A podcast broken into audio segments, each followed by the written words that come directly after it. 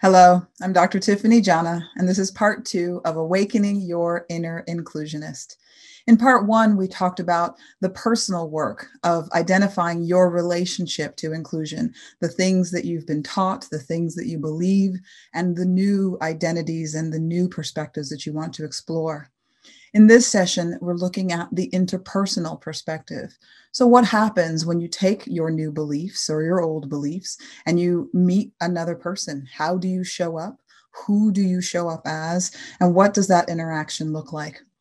So in the interpersonal space, one of the questions that we want to ask ourselves is, how can we heal the hearts of those around us? How can we influence the people and the very near systems, right? So within your workplace, within your home, and certainly with your friends, with your family. If you cannot aspire to, or you don't believe that you're here to heal the people around you, at the very minimum, what we want to do is cause no harm, or at least leave people not injured. And that is one of our soul's responsibilities, to make sure that we're not hurting people as we go along. So with this interpersonal space, I like to take cues from our pets, right? So if we think about our cats and our dogs and the beautiful creatures that surround us, the soul animals that we invite into our family, no matter what happens in the course of a day, those beautiful creatures are smiling. They're there for us. They're warming our hearts. We consider dogs to be a person's best friend. We think of attributes like loyalty, forgiveness, right? If you have a bad day and you yell at the dog, the next day when you come home, that dog's tail is still wagging and he's there for you. Animals stay in a space of curiosity, always exploring their environments, and they maintain a perpetual sense of joy, which is part of why we want to be around them. So as we take responsibility for the energy that we put into the world, these are some of the attributes that we want to think about cultivating for ourselves. So staying in curiosity is such an important one. When we think of the divisions, the things that cause us to be at odds with other people, often those are rooted in our assumptions. They're rooted in the stereotypes that we have about people and the stories that we tell ourselves or have been told about who other people are, what they are capable of, and those things color and inform our interactions. So staying in that sense of curiosity, joyful curiosity, involves things like deep listening, right? If you interact with people and you approach people from a perspective of already knowing, already believing that you understand who someone is, who they are, what they are capable of, then that closes you off to the joyful expression of getting to see someone's reality and someone's soul unfold before you. So remaining in that sense of curiosity allows each individual person you interact with to show you who they are. No matter how much they might remind you of someone else, no matter how much you might think you know about a particular culture or a particular expression, a particular orientation, each individual has the right to be who they are. And it is only when we stay in deep curiosity and we allow for that deep listening that we're able to hear that individual expression of someone's soul. The other thing is feedback, okay? Welcoming feedback. One of the challenges in the era that we're living in now is that we lack cultural fluency and the ability to interact well across differences, often because we haven't had adequate exposure to different kinds of people in different contexts. And so we stumble, right? We interact with people and we stumble. We make mistakes. We make assumptions. We end up embarrassing ourselves in a multitude of ways. And I fully admit that I do it on a nearly daily basis because there's no perfection in this space. No matter how much you learn and think you know, there's always more opportunity to learn because, again, each individual is uniquely who they are. And there is no preparing for an individual's soul expression. You just have to be there to witness it and embrace what you experience. So when you do make a mistake, when you do blunder, when you do commit or initiate a subtle act of exclusion, as is the title of my fourth book, right? So subtle act of exclusion, like a microaggression, right?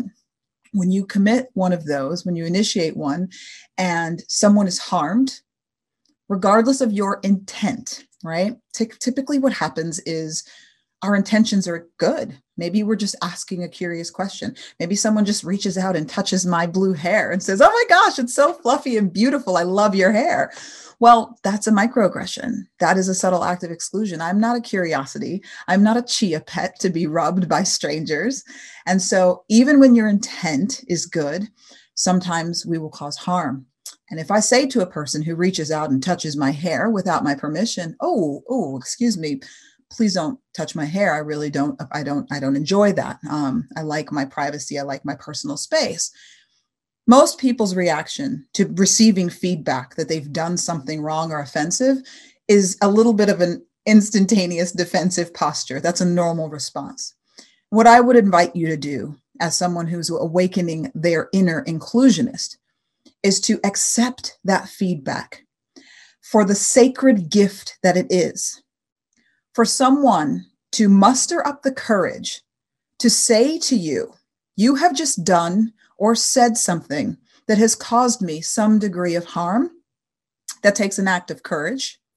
It takes an act of vulnerability to do that. And a person who is being intentionally inclusive and nurturing these aspects of growth within themselves will silence momentarily the defensiveness and receive that gift as an opportunity to live into the values that we purport to want to embody. It's not easy. I'm not going to pretend that it is. It is definitely not easy. It is so hard to be told, "You've just done something that makes me believe that maybe you've got racist tendencies or bias tendencies, or that you don't understand my culture, my expression, or you don't respect my person." Those are hard things to hear. But please know that if someone takes a moment out of their day, out of their week, out of their year, and they choose to share with you a little bit of truth about how they are experiencing you. This may not be a truth about who you are or who you want to be, but a truth about how they've just experienced you.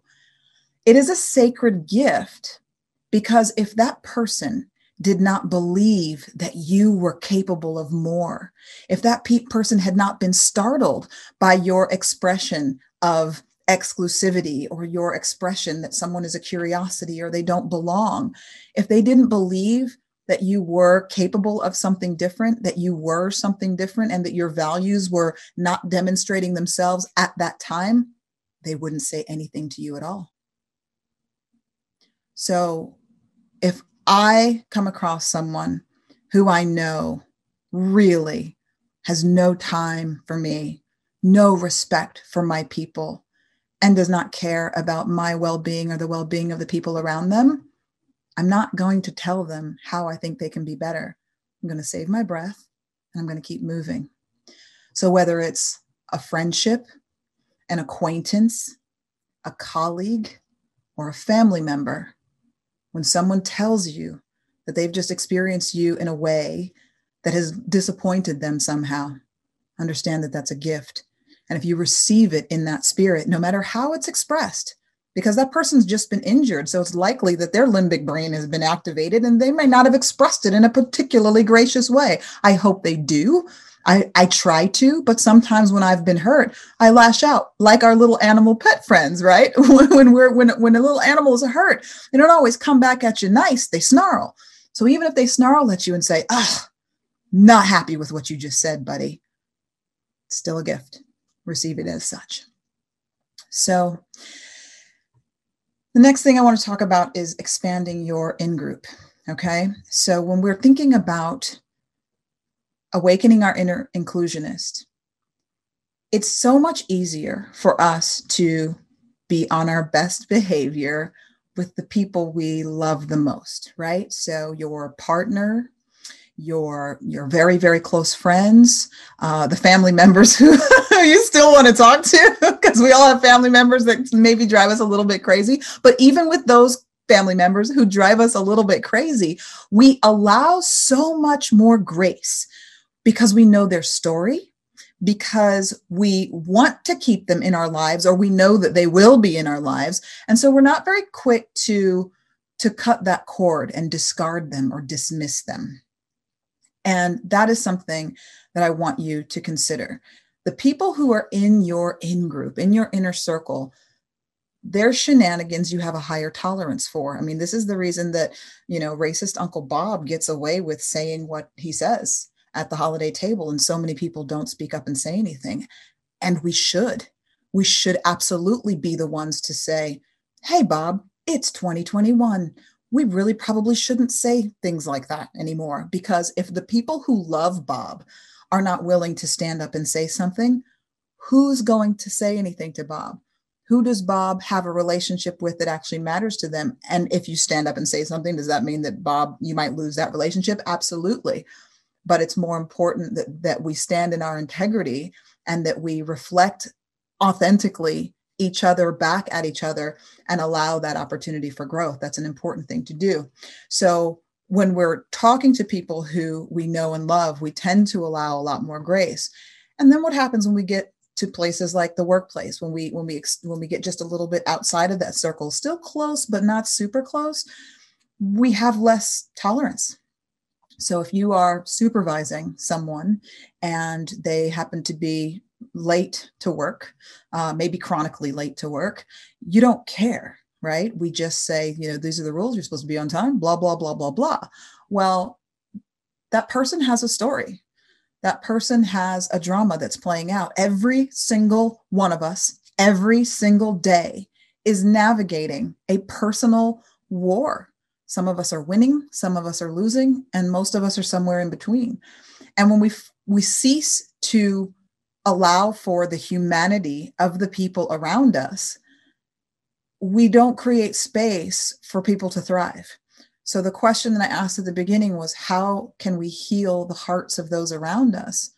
We need to allow that inner circle, that in-group, to expand beyond just the folks that we like and love and have, you know, relationships that have legs for whatever reasons that they do, and understand that expanding our cultural fluency, awakening our inner inclusionist, means that we allow the same levels of grace for all people.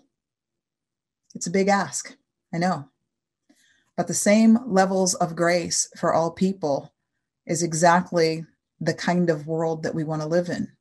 When we're willing to acknowledge that everyone is navigating something really hard all the time, and we're willing to give people the space to be who they are, to listen, to stay in curiosity and joy, then we create a completely different kind of environment. And as the symbiotic animals that we are, when people around us are thriving, we are thriving. Why don't you want to work on a team with that cranky guy at the office who has a bad attitude?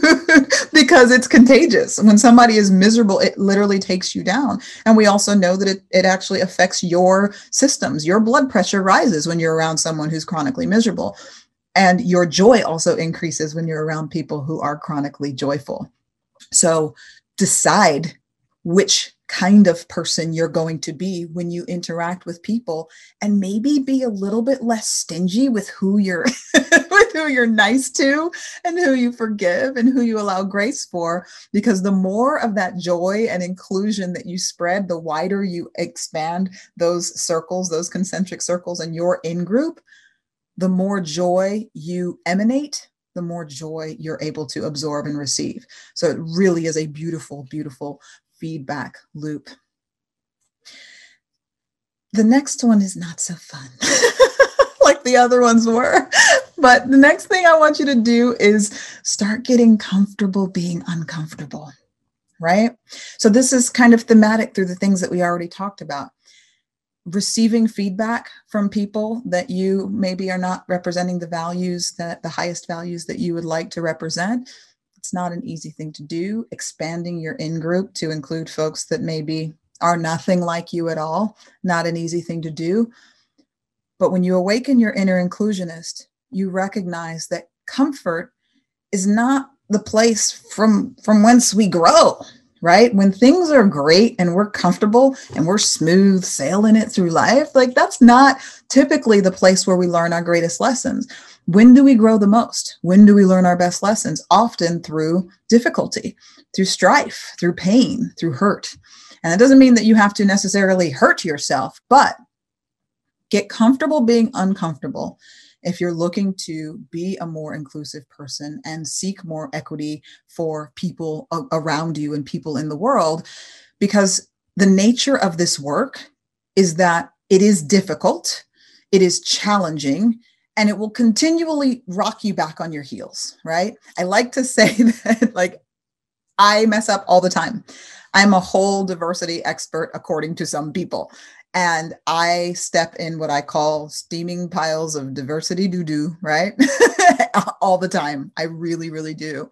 And the important thing to do in those cases is to stop, recognize that you're human, forgive yourself, acknowledge the blunder, apologize for the harm caused, and invite the learning in at that point. Invite whoever you've harmed to help you understand how you can avoid that precise error again. You'll make new ones. We're so creative in our humanity. You will make new mistakes, but try not to make the same ones over and over again, right? So if I never say anything to the person who reaches out and touches my hair, if I don't create an educational moment out of it, or at least pique their curiosity enough that they look up, why did that Black person get so upset when I touched their hair? Then they'll keep doing it over and over again and perpetually causing harm leaving harm in their wake. That's not what you want to do. So get comfortable being uncomfortable. And eventually, what used to be discomfort will cease to be discomfort. You'll recognize that, oh, I'm expanding my in-group. My circle of culture, my circle of people, my circle of human spirits has become so vast that I'm no longer uncomfortable in any context that involves human beings. And that is such a glorious place to be. I was gifted with the opportunity to live on, work on, and visit 6 continents. 2020 was supposed to be my Antarctica year, and it got stolen by a pandemic. I'm gonna go get it. But what it's done is it's caused me to feel incredibly comfortable no matter where I am. Doesn't matter whether people are wealthy, whether they are resourceless, or whether they are highly academic and learned, or folks with a grade school education, able-bodied, queer, heterosexual. It doesn't matter. When I'm in the context of people, I'm at home, because it is the human soul that is the true expression of my family. All of the outer trappings they're beautiful, they're distinct, they're unique, they're important, they're sacred, but they're not the only definitions of people. And I don't allow those external criteria, variables, factors to determine how I interact and how I value those souls around me. The soul expression is something that often takes a little bit more invitation and time to get to know. So I want to leave you with the unfortunate reality that this work is, it's not like an appendectomy, okay? I mentioned this in my first book, Overcoming Bias. Everyone is looking for a quick fix, the cliff notes. What do I need to know about these, about individual identities, and how do I not step in it? How do I not mess up? Well, that's impossible, right? I can't, your bias cannot be entirely eliminated. You can identify your biases one at a time, address them, get better, and then new ones will crop up behind them. So I want you to think of this interpersonal work as a hygiene model, okay? Like you've gotta wash yourself every day, or at least every other day, or else you're gonna get a little bit funky, okay? The same goes for this inclusionist awakening work. You're going to have to do this work on a continual basis. It is just part of the responsibility of being an inclusive human. Because people are individual expressions, because souls are entirely unique, the space that you create to invite people to be who they are, and for you to be who you are authentically. Like, you, who you are in this equation is very important. You don't want to be in a context where you have to cover and hide and be a fragment of who you are. So you'll start to recognize your soul family as a reflection of you. The more you open up and allow people to be who they are, and you celebrate that, the same comes back to you. So it is a beautiful, beautiful process of opening and sharing and reflecting, and it becomes a much more beautiful world. Your space becomes more beautiful, but it is a hygiene model. You have to keep looking for the places that are stinky in your inclusionist being. When you find yourself reacting in a way that doesn't feel like, listen to your body, your somatic response to things. You need to listen to where do you respond with anger? Where do you respond with apprehension, with confusion? Where do you respond with blame? These are the places that you want to explore, because they're tied to messages that we've received over time that tell us who's important, who's a leader, who's capable, who's not. And those are things that can be reprogrammed with great intention. So continue to find the places where you see yourself in judgment of others, and look for the opportunities to be in relationship with others. How you respond to other people and how they respond to you, you have much more control of than you realize. And the reality is that often the interactions that we have with people are a reflection of our own insecurities. So go forth and be inclusive. I'll see you next time.